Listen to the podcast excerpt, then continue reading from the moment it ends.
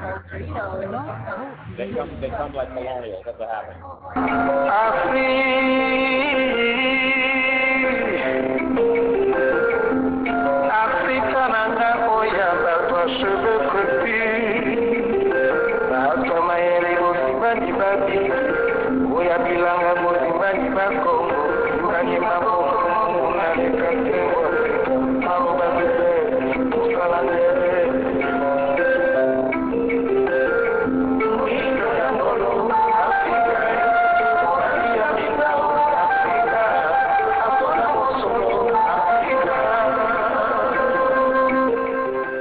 Welcome to another edition of Congo Vision Forum. Our guest today is Saïd Yenga Kakese Dibinga. Saïd Kakese Dibinga wears a lot of hats. He's an advocate for the Democratic Republic of Congo, an activist, a publisher, a writer, a media producer. He also teaches technology in a charter school in the LA area. He was born in the Democratic Republic of Congo, but he's lived in this country for more than 25 years. Mr. Kakese, hello. Hey, how are you doing? Fine, thank you. I'd like to thank you for joining us today. We're going to discuss the situation in the Democratic Republic of Congo. Let me start off by asking you what your assessment of the current situation in DRC is. It's a joke. You know, it's really a joke. This situation in DRC, it just seems to be getting worse by the day, by the minute, by the hour. It just seems like people are just, you know, interested in saving their own face instead of saving the people that they're supposed to be there for. And I think after all the hopes and aspirations and dreams and activity we had for our recent election, I think it was just basically an election to maintain the status quo right now. Nothing's getting better, and people just seem to be looking out for their own interests, and this is what people voted for. You've been following the situation in DRC. Do you have an update on the peace talks that are taking place in Nairobi, Kenya, between the government, the Congolese government, and the CNDP rebels? Actually, I do. I spoke to someone in Nairobi about on my way to where I'm right now. The update is that they're going to continue the peace talks in January. Including the people are complaining that the government is occupying towns and villages vacated by the rebels.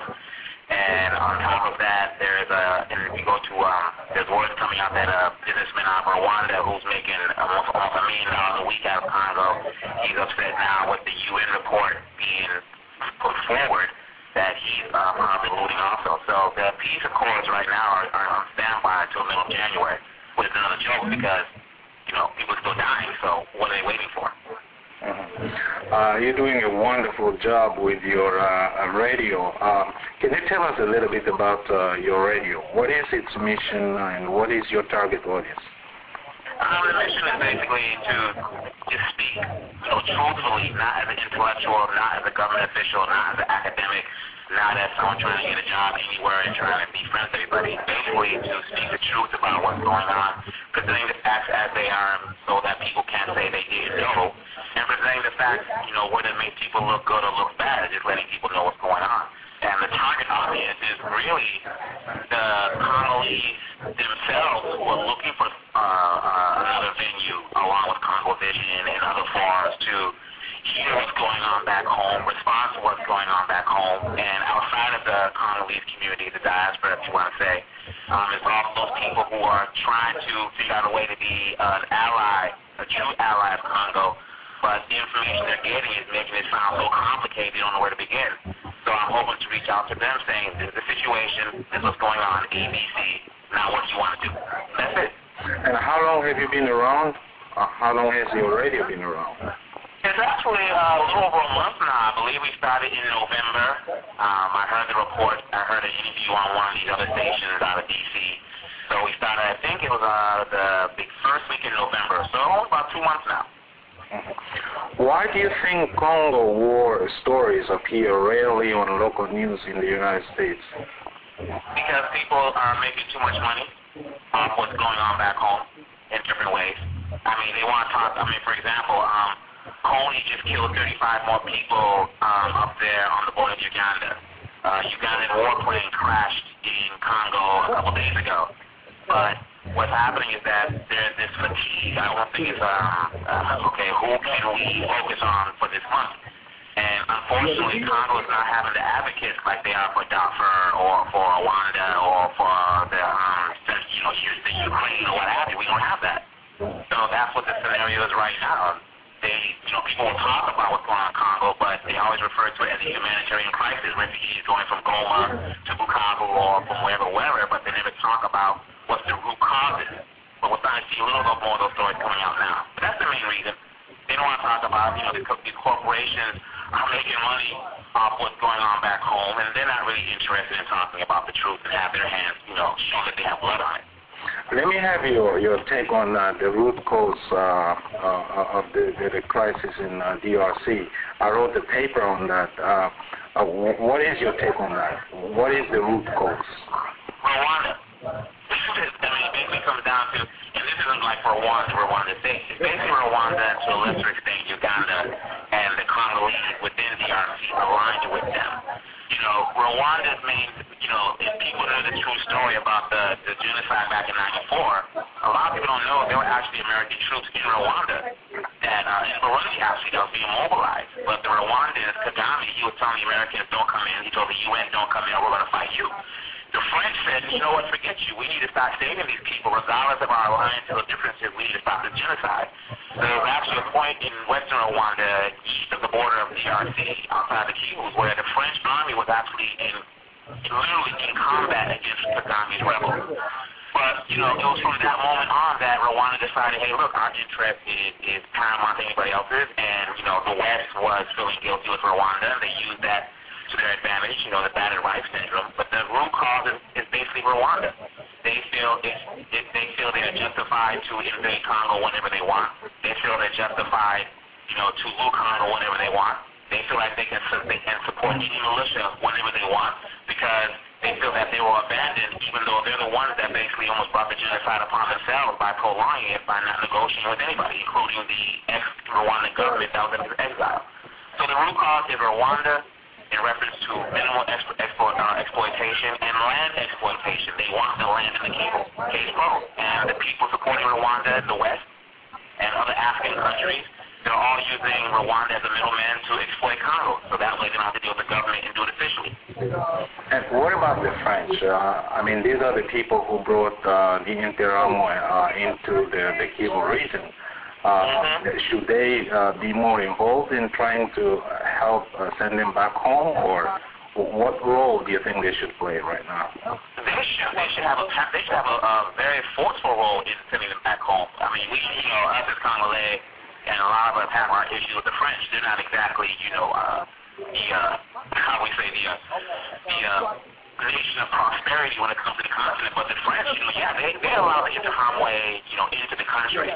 But they also created a buffer zone in Rwanda to separate the Hutu refugees going to Congo from the RPF who was hunting them down. But I believe the French should be involved. And in fact, if you look at the Ituri region, when the French-led military force got involved there, they basically brought that situation with the lemon in the hand to a resolution very quickly. Unfortunately, once they left, Uganda started getting back into the Ituri region and started manipulating the situation. But the French, they need to be in the front of this. They need to be in the front saying, we have to resolve this situation. We do have a part to play in what the situation is going on. No Interahamwe, no problems in the key. How can Congolese citizens around the world be more involved in being part of the solution? They need to be like, the thing with CongoVision, and you guys have been out there for a long time. CongoVision, as an example, CongoVision is one of those organizations, Europe portal. The UN will come out and say there are reports of Rwandan soldiers in Goma and Bukavu. But then CongoVision will put up video footage of the Rwandan soldiers in Bukavu, Goma, with Rwandan ID. And I think what we need to do is stop being reactionary. A website was made about some new federalist state in Kivu and all the colonies reacted. What we need to do is stop arguing amongst ourselves, look at the country, and really start advocating by saying, you know what, let's tell our story, let's put the media out there, let's do a short story, a short film, a short play, or something like that, and let's really start unifying beyond the ethnic lines and the ethnic divisions we have back home. You know, there's too many people who are saying, well, the Swahili phones are responsible for this one, the Kabila. And the Swahili phones say, well, the Lingala phones are responsible for this one, the Mobutu. Whatever, you know, you're coming from our Congo, I'm coming from Yemen. You know, it's still our country. So what we need to do is support the Congo vision, support the people out there who have very little resources and are doing what they need to do. And say, look, let's get the word out. Let's use the media like the way the Rwandans did. And that's how the Rwandans did it. And what they did was they linked their situation to the Jewish situation. Well, you know, we have an extermination going on. So we should, you know, link our situation to any mass killing around the planet. So that's what we need to start doing as Congolese. Start using the media. Conferences are nice, dissertations are nice, papers are nice, but let's stop using the media to say, this is what's going on in its simplicity. Here are the facts in its simplicity. And what do you want to do? And if they don't want to do anything, at least they can't say, look, we didn't know. There you go. Okay. And the crisis in DRC has produced what is known as the worst humanitarian disaster of our time. There is a perception that very little is being done to end the crisis. Why is the United States not running in Rwanda and Uganda or even DRC to force a definitive solution to the crisis? Because they have a conflict of interest. If there's no crisis, then they have to do business in a legitimate, transparent way. If there is a crisis, then, you know, they don't have to. I mean, everybody knows all through after 96, Rwanda is exporting mineral. Rwanda has as much mineral as the parking lot behind the building I'm standing in right now. And, you know, all of a sudden they're exporting gold and all these minerals and all these, you know, diamonds and coltan and Uganda to a lesser extent. It's a conflict of interest, you know. You want to deal with the government in Kinshasa and do it transparently, and there's the government that you wanted.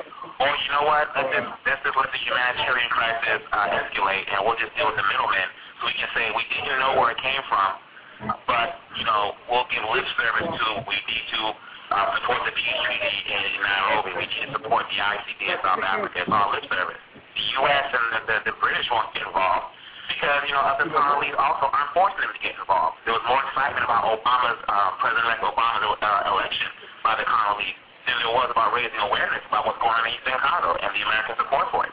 The biggest embassy right now in Africa is being built in Rwanda. So what does that tell you?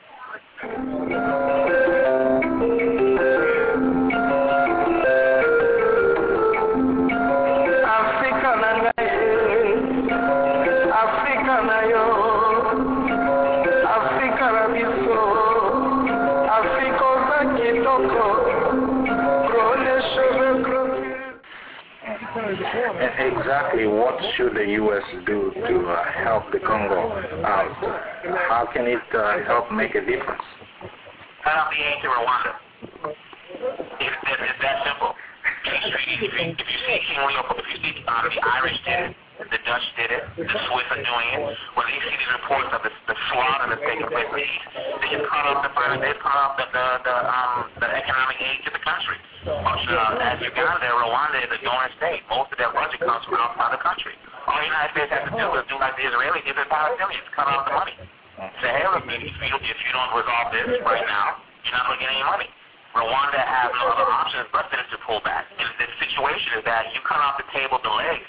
You know, Rwanda is the legs on the table is Nkunda. So you get rid of, you know, you deal with Rwanda in that situation, then you deal with Nkunda. But that's the easiest way. Diplomatic and conferences won't work. Just start threatening economic aid to the country. Resolve it or cut off your aid. A month of no economic aid in Rwanda will have a lasting effect in the Great Lakes Treaty. Yeah, it goes without saying that the U.S. needs to show a greater resolve and more leadership to help end the crisis in DRC. As long as it doesn't do anything, nobody else is going to get involved. The international community is not going to get involved.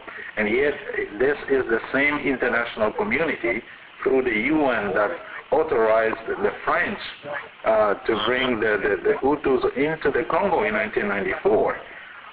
Now, why isn't the same international community helping return the remaining Rwandan Hutu militiamen to their country? Because what's going on is that we as Congolese are not forcing the issue. That, you know, what happens is that a lot of us in the Congolese community and abroad, again, this is my view and my opinion, so it's my answer in this scenario. Too many of us, there's a saying that my mother shared with me in Chiluba in reference to, we don't ask the fox to watch the hen house, we ask the chicken to do that. And by that it means that too many of us are looking outside to other people to do what's right for Congo. The one thing about the Rwandans, regardless of what we say about Kagame and those guys, they look out for their own interests first. Even though we know the fact that their own interest benefits everybody else's interest, we in Congo we tend to put everybody else's interest first before our interest. So if Congo made a decision to say, forget what the Americans have to say, forget what the West have to say, forget what South Africa has to say, we got 8 million dead. We got 1,200 dying a month. We got 45,000 dying, dying. We have, 1,200 dying a day, 45,000 dying a month. Forget this. It's the 96 night. We're going to do what we need to do. We're going to solve this militarily. If no one likes it, too bad they had their shot. We have a justification as Congolese in our national sovereignty and integrity to do what we need to for the country. But unfortunately, 65% of our budget is coming from outside the country, including the U.S. So what's happening is that we're putting our national rights and sovereignty in other people's hands. So once the Congolese say, okay, Americans, look, we asked you to do this for so much time. With Mobutu, we tried to get rid of him, you can't support him. The British, we tried to get rid of those guys, you can't support those guys at the time. Rwanda, here's the situation, it's going to support Rwanda, you support Kagame, you support Museveni. You know what, forget it. We're going to do what we need to do for our country and call it a day. And then if people want to have questions about whether that really happened, well, if that would be, look what happened when Congo said, we're not going to do business with the IMF and the World Bank. We're going to do this big, we're going to do this deal with China. And you saw the reaction that the Americans and the West had very quickly. Wait a minute, hold on. We have to reevaluate our situation in Congo. Once we start doing that, then you'll see the West falling into place in reference to supporting Congo. Because one thing with the Western people like is they like a strong power anywhere, and they will align with that strong power anywhere. And that's the situation we have to have as colleagues. We can address the situation by taking matters into our own hands. Then people will go along with us. Otherwise, we're dead. The rebel leader, Laurent Nkunda, is a former army officer of the Rwanda Defense Forces. He claims to stop the genocide of his Tutsi ethnic group in the Congo. Is it acceptable that more than 5 million Congolese lose their lives to protect the Tutsi minority in the Congo? No, because basically what's coming down to is that in Nkunda, sooner or later, as they work, the saying goes, what goes around comes around. There is not a justification in the world. The Tutsis, what have you, Banyamulenge, Mulenge, whatever they're calling themselves this week, and I'm not saying that in a racist way, it just seems the name change every other week. They're a minority within a minority within a minority. I mean, they couldn't even build a village in Bukavu. So for him to stand there and say, okay, well, Oprah and Anderson Cooper were defending the rights of the minority Tutsi. Okay, yes, we're killing thousands of Bashi. Yes, we're killing Sabaku. We're killing Baluba. Yes, we're killing the Shonhe. Yes, we're killing some Bakuzu. But we have to defend the rights of the Tutsi. He has no right to do that. And for people to believe that story is really ridiculous. All he's doing basically is creating the death warrant for all the Tutsis when one day he's removed from his situation, and then Tutsis are going to look around and they're going to hear people saying, you supported Nkunda. Well, first you're saying you're Congolese and you want to defend the country. But the minute this guy Nkunda comes in the picture and says particular Tutsi, now you're Tutsi first and you're Congolese maybe second. So look, this is what's going to happen. You took out my village, we're going to come and get you. That's the situation Nkunda's created. It happened in Rwanda, it happened in Burundi. Yeah, it's a bad excuse for a joke. We got almost 8 million dead. What can you possibly say defending the Tutsi? It's a joke, and everybody knows it. And by the way, Congo has more than 400 ethnic groups, most of which are minority groups. Exactly. Darfur is getting a lot of attention. Why do you think Darfur gets more attention than Congo? Because, anytime it's a situation of it's quote-unquote Arab oppressing the blacks, where there's a clear division like South Africa, where it's the minority white oppressing the majority blacks and the colors and those people, whatever, then people can relate to that. They can say, well, the Arab, quote-unquote, the Arab militias, the Arab Janjaweed, the Arab, what have you, are oppressing these poor little black Africans in Darfur. That's what it comes down to. And then basically you tie that the aspect of the anti-Muslim ideology that seems to be very prevalent. People can relate to that very easily. But what a lot of people don't know is half the John Jawi came from Darfur. You know, the Darfurian rebels that started the whole fight in the first place, and they used the Darfurian civilians as shields against the Hutu army who was fighting against the guy fighting against Gorang in the south. But when it comes to Congo, the Baluba, the Bapusu, the Songhe, the Bahongo, you're looking at black person fighting black person. People can identify with that. People can pick the good side, what have you. It's almost like black on black crime in America. You know, but you know, if a white police officer kills a black guy, then that's very easy to define. If a black police officer kills a black guy, then how do you say racism? So that's the situation in Congo. And you see a game being played by Western media whenever they talk about the victims of the Congo conflict. The media often talks about the cause of death, starvation, diseases.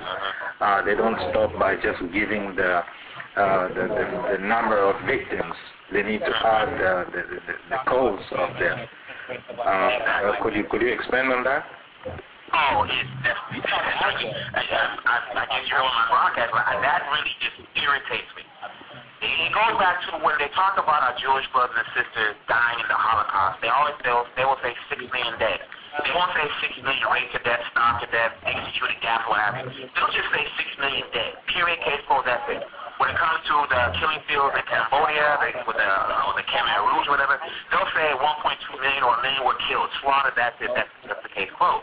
When it comes to Darfur, when it comes to Rwanda, they'll say 500,000 or half a million, you know, or they'll say Tutsis and Rwanda Hutus, you know, that little appendix they put. But they'll say straight up, you know, straight there. They won't say got run over by a car, they won't say they will die from disease, they won't say they died from hunger, they won't say they died in the gas chamber, they'll say dead. Then when it comes to Darfur, they want to say 200,000 have died. 200,000 have died. Not from dehydration, not from like a long trek, not from like, you know, eating the wrong food. They'll just say 200,000 dead. That's it. Then they'll say 1.2 million displaced. That's it. But when it comes to the Congo, well, excuse me, I guess we must be different or something like that, because they have to quantify the fact that, well, you know, 5.4 million have died, but you know, most that was from death and starvation. Well, you know, if I'm starving to death out there in the Kivu, I'm not thinking about the appendix of, dear Lord, I died because I starved to death. I'm dead. Death is death. So what they're trying to do is they're trying to tell you that, you know what, first off, we have this stereotype that we're a bunch of poor Africans that have nothing to eat but the Somalis and some old Kondu. Instead of saying the fact that, you know, 5.4 million, and that's an understatement, because the Red Cross was 5 million back in 2003, and I have a document to prove it. What about 7 million dead? And all they want to say is to me, to you, to the advocates out there, the people of Congo, they want to say, but you know, they mostly died from death and starvation. Like there's a justification for why they died. Because what happens is they come out and put the report out on the headline that says 7 million Congolese dead, murdered because of this. Then the international community is going to be forced to intervene. But if you justify the death, you don't have to get involved to prevent the death. There you go. It just really irritates me. It is so disrespectful of us, not just as Congolese, but as human beings, because you're justifying our death. Well, how come this person died of disease? They couldn't get to the hospital because they went out to the field, they got raped. When they went down the road, they got kidnapped, made to child soldiers. When they went down the road, they got killed. And then when they got to where they thought the hospital was going to be, it was destroyed by the rebels supported by Uganda and Rwanda. They don't say that part. This person just died of disease. If they died of starvation, of course they died. They couldn't go to the field because they were getting raped, murdered, or shot, or gunned down, or conscripted as a child soldier. Then the food was being burned. The rebels came out and made a mass exodus from Bukavu down to Goma, so they couldn't eat. They're starving. They circle the camps. The IRC can't get in. The Red Cross can't get in. Boys can't get in. They can't get no food, so they're starving to death. Well, why is it when our Jewish brothers and sisters were being starved death by the Nazis, that's death. But when it comes to Congolese starving to death over there in Bukavu or Kivu or whatever, there's a justification, that's a joke.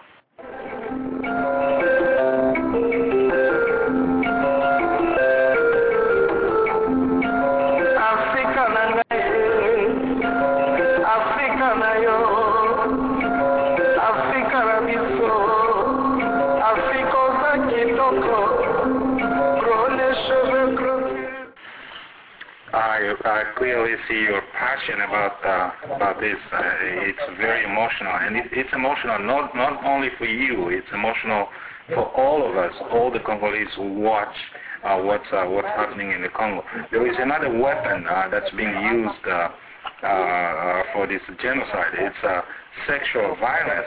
They use sexual violence to drive women away out of that of their villages. What do you think about that? You know, I remember when the Taliban was running Afghanistan, and a lot of people knew what they were doing there.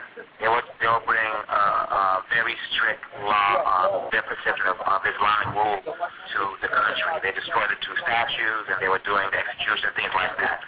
The one thing that really got people motivated, if that's the right word to use, that brought attention to what was happening in Afghanistan was when President Bush's wife, Laura Bush, brought the issue of the women being raped and slaughtered in that country.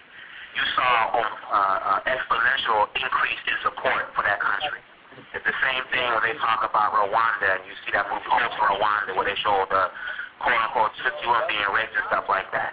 When you show those images, it touches on the aspect of your humanity of seeing a woman, which too often has been portrayed as in a lesser state, which is not true. But that, for some reason, tends to pour in everybody. But again, when it comes to the Congo, and brother, I get emotional when it comes to this because that's our mothers and sisters and grandmothers out there.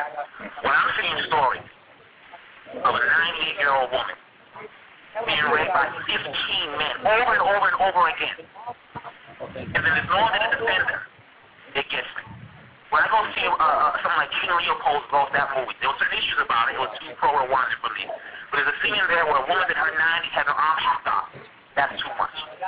You see young girls just being brutalized. 15, 20 men kept as sex slaves. Where's the outcry? Where's the outrage? My brother only talks about it in one of his poems when he has a spoken word. You know, people talk about that. The problem comes to stereotypes. How is it that you can have 40,000 women raped in a period of time, and you want to negotiate with the people that's doing it?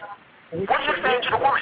It's like Sierra Leone, Liberia. I hacked off your arm, but you know what? To have our peace, they're going to make me a vice president, like they did with Rivera. They're going to make me some person in parliament. What's the justification? They're not only being raped by the Rwandans, the Ugandans, and the coward Congolese supporting them. They're being raped again because they're not being defended by anybody. Then these foreign governments come up with their little NGOs and they start doing these little shelters and things like that, and start telling the Sylvesters and the Saids and the Ome Congos and the Franklin Katundas about how we need to interact with our own Congolese women. Then there's been Mobutu had an issue. You know that. But I cannot. You can correct me. I don't remember a massive sexual genocide taking place in the Kivu, in Katanga, Kinshasa, and It's ridiculous. And even more has to happen for people to realize there's extermination going on. Because the minister or CongoVision or whoever takes matters into their own hands, then they're going to come and say, well, you know, we have to have a peace conference to justify no more slaughter and extermination. What about the 40,000 that's being raped? How many villages have been destroyed because of that? That's a joke. I'm done. Lisa Jackson talks about this in her documentary, what's the title again? The Greatest Silence. And I watched the documentary with tears in my eyes. In 1994, the international community stood by as more than 800,000 Tutsi and moderate Hutu were slaughtered in Rwanda. The world vowed not to allow such a tragedy to occur again. Why is it allowing it to occur now? Yeah, I know that's something that always comes up when I ask some people. You want to ask, when does never again happen? When does never again become never again? It's kind of funny because I think 2 weeks ago a paper came out on I think some political intellectuals in the United States got together and they put together a paper that they want to give to President-elect Obama in reference to the U.S. policy towards genocide prevention. And as I was reading it, I was getting so nauseous and laughing at the same time. Because it kept saying, and this was written last week, it kept saying, when the next genocide appears, this what should happen. When the next humanitarian appears, this what happens. When the next catastrophe of slaughter of people, this what happens. As if it's not happening now. Exactly. Just by the reading of that, the reader's being convinced that, well, there's no, I guess nothing's happening now. And it's the same thing coming back to Darfur. People always say we can't have another Rwanda happen in Darfur. We can't have another Bosnia happen in Darfur. Well, what about Congo? Come on, give me a break. So this whole situation of people standing by and watching it, it's a joke. It's just too many people have too many interests to have this thing perpetuate. It's hard to believe for some people that the very Tutsis and Hutus, but particularly Tutsis who survived the genocide in Rwanda, and you never hear a colony justify it. We always say it's not right what happened. Whatever the scenario, it's the people find it hard to believe that the very survivors are the perpetrators of an extermination in Congo. People cannot conceive that. All they have to see is sometime in April. All they have to do is watch Oprah when she talks about the FDLR. All they got to do is see Ben Affleck when he talks about the Rwandan Hutus. All you got to see The Greatest Silence when she talks about the Rwandan Hutus and all his people. The idea that the very people who are survivors are now the murderers has not been presented to the masses. And that's what people seem to forget. When we got invaded in 96 and we got invaded in 98, thousands of those that suffered in the Rwanda genocide came into Congo to get revenge. If they couldn't find the Hutu, they took on the Congolese. Yeah. And that's the reason why many Congolese are now beginning to have mixed feelings about the genocide in Rwanda. The genocide that happened in 1994. I mean, we felt really, really bad and sorry for the people who were victims of that horrendous genocide. Now the same people are coming and doing the same thing in the Congo.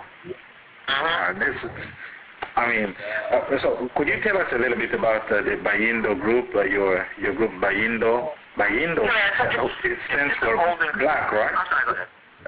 Bayindo stands for black, right? Yeah. Bayindo. They don't ask what it means. I think a lot of folks don't. Some people think I'm an Asian company. I work for some guy out of Hong Kong. It means the blacks. It's one of our numerous languages. It's a holding company I set up. Because I do publishing, I do film, I do graphic novels, do comic books. I do a lot of advocacy. I do a lot of media events. And I'm trying to set up a scholarship fund early in 2009 under my parents and set up a film program for immigrant students, particularly Africans, so they can learn things here and take it back home. Or build a bridge if they are here with back home, their home country or what have you. So the problem was having so many different, smaller companies and really managing that. So what I decided to do was create the holding company Bayindo Group to be basically overseeing all these smaller companies. So that's basically what is the holding company for these smaller organizations. Okay. Before we end this program, let's talk about the future of U.S. foreign policy towards the Great Lakes region. We now have Obama. Barack Obama is now the president of the United States, or he's going to be soon. He's going to be sworn in soon. What should we expect? I mean, we have Hillary Clinton as a Secretary of State. Many Congolese feel a little reserved, or a little, they don't really trust Hillary Clinton. What do you think is going to happen? Nothing will get worse. It's two things. If I may slide two things in there. One thing that's hurting us is the image. When you have movies, when you have these documentaries like Lisa showing women colleagues being raped, sadly, the stereotype of us being lesser is one of the reasons why we're not getting the assistance. And now, the situation of Congo is being defined as a humanitarian crisis with the rapes. So you see in movies, they're being raped. But, it's kind of been like that for thousands of years. That's what they always want to say. And we as Congolese have used the media to change that image because this is not the Congo that you and I remember. And bringing that to the forefront when it comes to President Barack Obama, way too many Congolese. I was getting text messages after he got elected were saying to me that, we won. And I'm like, what do we win? John McCain's foreign policy towards Africa was compared to President-elect Barack Obama's foreign policy towards Africa by the think tanks in Washington, D.C. And to a person, they all said President-elect Barack Obama's policy towards Africa is exactly the same as John McCain. And John McCain is based on President Bush's. And John McCain's wife is best friends with Paul Kagame's wife. Hillary Clinton's husband was overseeing the whole extermination in the first place when he gave Kagame the go-ahead to commit. Susan Rice is now tapped to be the United Nations ambassador, pending her confirmation by the Senate and the House. She's the person that was the Assistant Secretary of Africa, who basically told our ambassador in Washington, D.C., who said the peace deal is not good for Congo. Susan Rice, Dr. Rice came out and said, I think she's a doctor, came out and said, yes, it is good for Congo. It's good for everybody. Well, it's not about being good for everybody. It's what's good for Congo. So now we'll have a voice in the United Nations. You got Hillary Clinton. When was the last time she spoke about Congo? When was the last time she visited Congo during her journey around the world? And on top of that, I believe President-elect Obama was asked about the humanitarian crisis and U.S. intervention, and they referred to Congo, among other places, during one debate. He never asked the question. So things aren't going to get any better. Things may, when you keep the hope and the change that people are talking about, but when you see the very people who were in the Clinton administration now being part of the Obama administration, and a lot of people were responsible for why we're in the situation in the first place, how are they supposed to change all of a sudden? Why are we supposed to sit back and say, oh, now we're going to be a friend of Africa? Well, he never said he was a friend of Africa during his campaign. So what's supposed to be different? And now we have Susan Rice. The only good thing that came out recently was that the UN mandate got extended for another year, even though I think, what have they done in the years they've been there? So it's going to be very interesting to see how Susan Rice addresses that if she becomes the ambassador to the United States, the United Nations. For me, I personally, based on the record of those coming into office, Samantha Powers, the friend of Rwanda, she's an advisor for President Obama, you have Dr. Rice, you have all these other people. Sadly, Sadly for me, I don't know what role Ms. Fraser will have, but I don't see a change in foreign policy, and I think Barack Obama is going to focus on domestic policy with the economy, the recession, and the unemployment, and let Secretary of State or designee Hillary Clinton deal with the foreign policy. And if that happens, nothing's going to change. Nothing's really going to change. She never said Congo. She never said anything about Congo. But let's give credit where credit is due. Sure. Senator Obama did ask President Bush to initiate some actions towards the Congo to do something against the sexual exploitation of women that was taking place there. He even co-sponsored a bill for the Congo for democracy promotion for the Congo. Don't you think that with that kind of involvement, he may help do something for the Congo? I mean, he's going to be setting the tone. He's going to be telling the administration what to do. So Hillary Clinton is going to be doing what Barack Obama is going to ask her to do. We'll see, because I'm not, I know about the humanitarian that he was talking about on sexual violence. The problem is that when he approved the measure with the other senator, and I have a lot of love. Again, we always give credit where credit's due, and that's one thing I think we should do more, because a lot of people are trying to work with the Congo. So I give him credit for pushing that resolution. I think like $52 million over 2 years. But that resolution was directed at American institutions in the Congo. And on top of that, a good friend of mine, Solange, down in Miami, made a good point. We're borrowing our own money because that's $52 million over 2 years. If you go to Kasai, $72 million in diamonds alone leaves that place every year. That's one province. So if you do the math, we're getting less than we actually have ourselves, whatever. Once we can resolve the humanitarian crisis, and that goes to the sexual violence, yes, he was talking about the sexual violence, but he wasn't talking about the root cause of how they ended up to be in that situation in the first place. He's talking more about rehabilitation and care for the women. Well, how are we going to address? We need to address the situation why they became victims in the first place. But she never solved it to this extent under the old dictatorship of Sentenko. So I give Barack the initiative.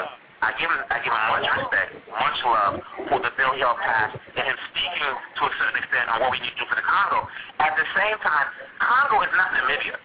We're not some state that has nothing. I mean, I love my Namibians, so people in protest, take it out on me. Congo, we shouldn't be getting foreign aid when we have our aid under our feet. This is the problem. They're giving us 50, it's like those little check cashes, these places where you go withdraw the bank account. You have your $100 check and they take 5% out. They're giving us $52 million over 2 years. They're taking out $72 million in one. So they're not losing any money. They're not spending money they don't have. They're giving us our own money that they're looting from us. What we need to do is have a situation. Look at China. China had nothing a couple years ago. Now they have a $13 billion sovereign wealth fund. That should be Congo. Well, we don't need economic aid. We don't need humanitarian aid. We can pay off all our debts in a week. That's how much money we have. So all this stuff for sexual violence, all this stuff to help with humanitarian aid, is trying to figure that Congo has nothing. And if you believe Congo has nothing, they won't be able to understand that Congo has everything, which is why there is sexual violence, why there is a humanitarian crisis, and why there's discrimination going on in the East. So I give much love to President Barack Obama for at least speaking about certain issues when it comes to the DRC. But at the same time, people are being hoodwinked, as Malcolm X would say, are being hoodwinked and bamboozled to believe that's the state of Congo. We as Congolese need to let people know, you know, we are not some backwater country that has nothing. We have everything you need. You want it. You have the chance to get it. Do business the right way, and everybody is happy. But unfortunately, so many people convinced that we need to have aid for Congo. We need to have aid for Congo. We already have the money. That's why you're here. You're looting it from us, and now you want to let it back to us with the interest rate? Give me a break. Well, in order for the Congo to be able to do all those things that you're talking about, you need solid leadership in the Congo. Do you have that? Do we have that? Yes. No. Well, we don't. I mean, I think it was brought up that, you know, in a conversation I had recently, the person was not listening, they know who they are. But we know, we have, when people want to come out and say Kinshasa is supporting the FDLR, they do it and there's no response. It's like in America when you had the Swiss boat veterans coming out abusing John Kerry, and he said nothing.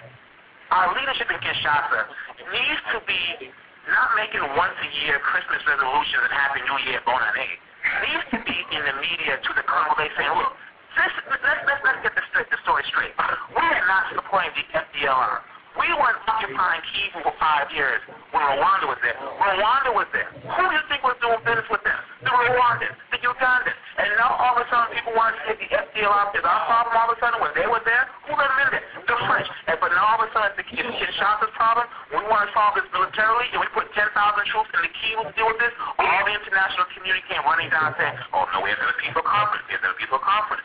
Forget that stuff. The leadership is not vocal. It's not upfront. It's not speaking to the Congolese, and is not speaking on behalf of the Congolese. They're too quiet. So Kagame can say what he wants, people read that, and they say, oh, this must be what happened in Congo. Because, Sylvester, have you ever noticed that in a lot of these newspaper articles and on some websites, whatever, they're always asking the Rwandans, particularly Kagame and his prime minister and those guys, about their opinion about what's going on inside of DRC.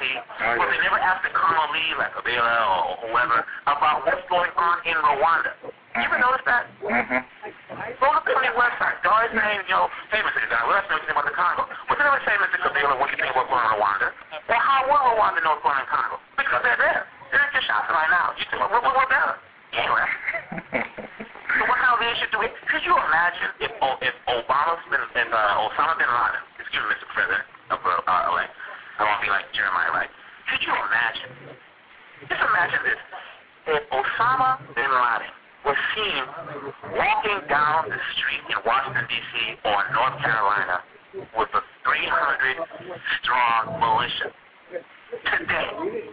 You think he'd be on the street the next day? The Americans would seal off the city to find him. But no, Rivera hired RCD with Wamba Diawamba and Jacques Del Boucher, was trying to rebuild himself as some national Congolese. He's walking around Kinshasa with little 300-strong militia. How many people did he kill? Where was his mouth when we had 1 million, 2 million, 3 million, 4 million, 5 million, 6 million Congolese killed? Where was his mouth then? But you kill 150 Burundians, some Turkeys in Burundi, he wants a national day of mourning in Congo. And then he goes to Kagame and says, look, we need to have a national day of mourning. So the Congolese go to Rwanda and Tutsi. Which one is it? So how the leadership allowed this man to walk Kinshasa in the day? It makes no sense. It's embarrassing. In closing, do you have any message for the Congolese or for Nkunda, for for the United States? Oh, here's my message to the Congolese. Look, Mulongwe, over there, Kasai, Lumumba, Ulele, Zinga, Libanga, this isn't the Congo that they died and sacrificed for. We didn't kick out the Belgians just to have Congo be like this. We don't need some form of colonial power to tell us what to do after we kicked them out, after we built that country, Antwerp, Brussels, we built Belgium. How are they going to tell us what to do? We're Congolese.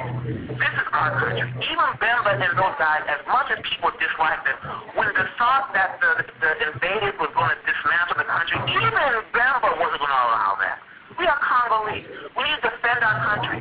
You Congolese youth out there who are born in the country, stop trying to... The country needs you, because that's the country where your culture and your roots and your past come from, and you want a place to go back to or visit where you can say, this is my home. Like the hospital they're building, the clinic they're building in Kasai. To the other people of the world, to the Americans, hey look, it comes down to this. Well, they are Bosnia. You talked about what happened in Cambodia. You talked about the slaughter in Nanking. You want to talk about Rwanda, you want to talk about Kony killing his people with the invisible children, you want to talk about what's going on in Darfur. Why are you so quiet about what's going on in the Congo? I'm not talking about Lisa doing the world for Congo, which is the greatest issue up in the Northwest. I'm not talking about Nita and those people in Washington, D.C. through Congo Global Action who's doing what she needs to do, or the people up in the Bay Area. I'm talking to the Americans who say, look, Sylvester or CongoVision, we want to do something. If you want to do something, go talk to a Congolese. Not one that's had his own political agenda and thinks he needs to be the president of some community in the United States. Go talk to a Congolese who will present the fact of this is what's going on, A, B, C, D, and ask him, what can we do? Don't tell him or her what you want to do or what you will do. Ask Mr. Sylvester, here are my resources. Which resource is going to help you in your situation? That's one thing that we have. To the global community, one day, President Trump said, Africa's the gun. Congo's the trigger. Other people have said, well, Congo goes, Africa goes. That dam in Kinshasa can power the entire continent and sell stuff off to Europe. One day in our lifetime, we're going to see Congo where it's supposed to be. And the people that weren't there for Congo in this situation, we're going to remember them when we get where we have to be. I'm not talking about a vengeful way or a mean way. It's about, now you want to come do business with us? Where were you after the 8 million person got killed? Why are you here now? So you have to make up your mind. You want to defend Congo with your resources and be an ally and be like the Asians who have good memory of those that helped them out during the Nanking Massacre and World War II and those things, the Indochina War, what have you. Or do you want to be a person that goes to Kinshasa and that person was someone that lived in North Carolina and remembered you saying, oh, well, the Congolese, they had it coming, they had it coming. You don't want that situation. You want to go to Kinshasa, you want to go to Shaba, you want to go to Manyema or Bukavu or Goma and say, look, here's my dossier. I was advocating for you guys. Here's my resources. What can we do? One day Congo's going to be where it's supposed to be, where it was, and we're going to live to see it. That's all I have to say. Could you remind our listeners how they can access your website? Oh, yeah, they can go to Blog Talk. My radio station, they can go to blogtalkradio.com/Said, S-A-I-D as in David, Dibinga, D as in David, I, B as in Bob, I, N as in Nancy, G-A. And let people know, I'm the son of Dibinga Said. Everybody thinks I'm my father's Dibinga, Dr. Dibinga Said, my mom's Dr. Ingalela Wakabong. So a lot of people see my name, they think I'm my father. No, people, I'm the son. You can come check me out there. You can go to... I'm on Facebook, you can go to MySpace, put in Severin, and you can see some of our archive articles, you can see some clips from our Congo movie, Once Upon a Time in the Congo, that would talk about the war. It's a feature film coming out next summer. People can find me that way, they can go to CongoVision. I think we have a link there, so write in, let us know what you think, listen to the station, call in, chat, but for me, it's not about me. It's about the fact that there's you with CongoVision, there's the Congo Global Action, there's Congo, there's Layla. We have to communicate among each other and combine our resources instead of just working by ourselves in our different areas. You are where you are. I am where I am. But look at this connection. This is the connection that people are afraid of. This is the connection that's going to build our country. One connection at a time. You guys on our vision, you've been there from day one. I don't know how you do it. I don't know how you keep up, but I don't know. Every time somebody comes out, I go to Congo Vision first, take me what's going on here, make sure it's true. There you go. Thank you very much. You have the brain of your father. I tried, my friend. All right, my friend. Thank you. Bye-bye. Où est ton ambition? Tu vas défendre tes enfants, tes intérêts. Tu sais bien que tu es convoité. Je suis ton enfant, Afrique. Je dois bénéficier de mon indépendance, de mes richesses, de ma faune, de l'éducation, de la démocratie et de la nouvelle technologie.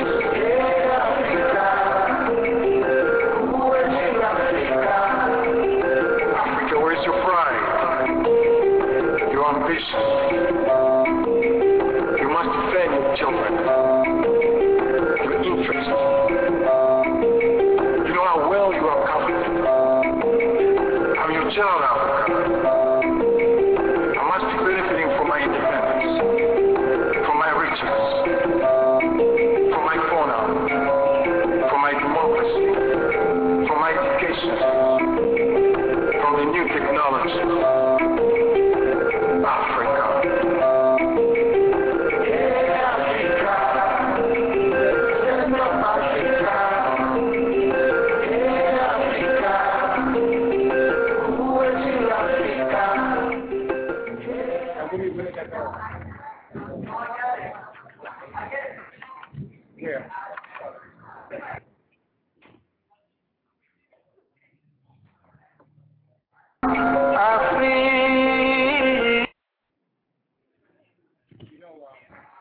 People, we're coming to live location from a nice cafe, Solar, in LA, on Franklin and Cahuenga.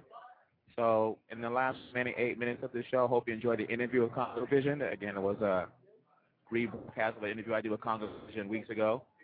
Hope you enjoyed it. It was very informative. We have a couple more shows, so check out the listing. Hopefully, you guys can hear me because I know it's kind of loud here. So, in our remaining 8 minutes, let's kick in some music for you guys. Let's take it to the old Kofi Olumide. All right, let's have some fun. Hold on. We got about 8 minutes left.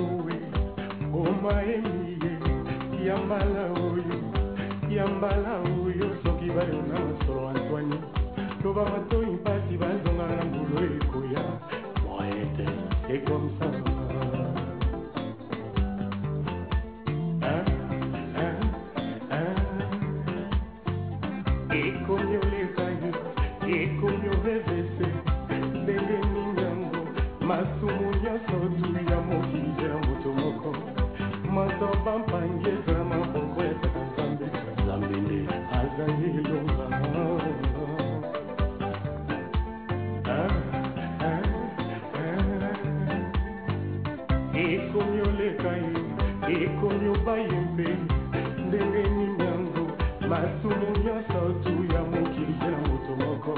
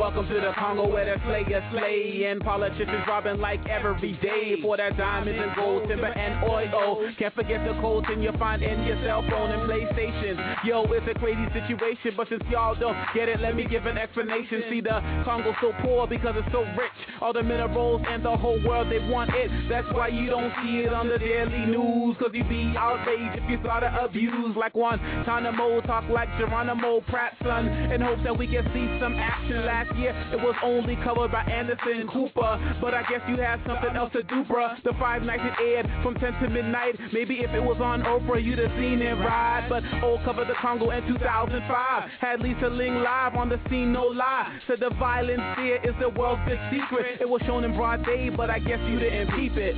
Yeah, this is for Patrice Lumumba, Dr. Dibinga wa Said, Dr. Galelo wa Kabongo. Anybody out there fighting for the Congo to be free, yo, let's go! Welcome to the Congo where the slave is slaying, innocent folks dying like every day. For all the jewelry we buy in the USA, son, and families they don't stop grieving in the morning. Welcome to the Congo where the slave is slaying, innocent folks dying like every day. For all the jewelry we buy in the USA, son, and families they don't stop grieving in the morning. See, I've been talking about this since I was 8 years old, before Ye rolled diamonds from Sierra Leone. First I took the academic route and wrote a paper. Yo, was like, man, that stuff's too deep, so make it safer. So I made it artistic and put it in a poem. Y'all was like, you ain't been on Def Jam, so go home. So I made it. All right, folks, we out of here. That was Omen Congo. Good night.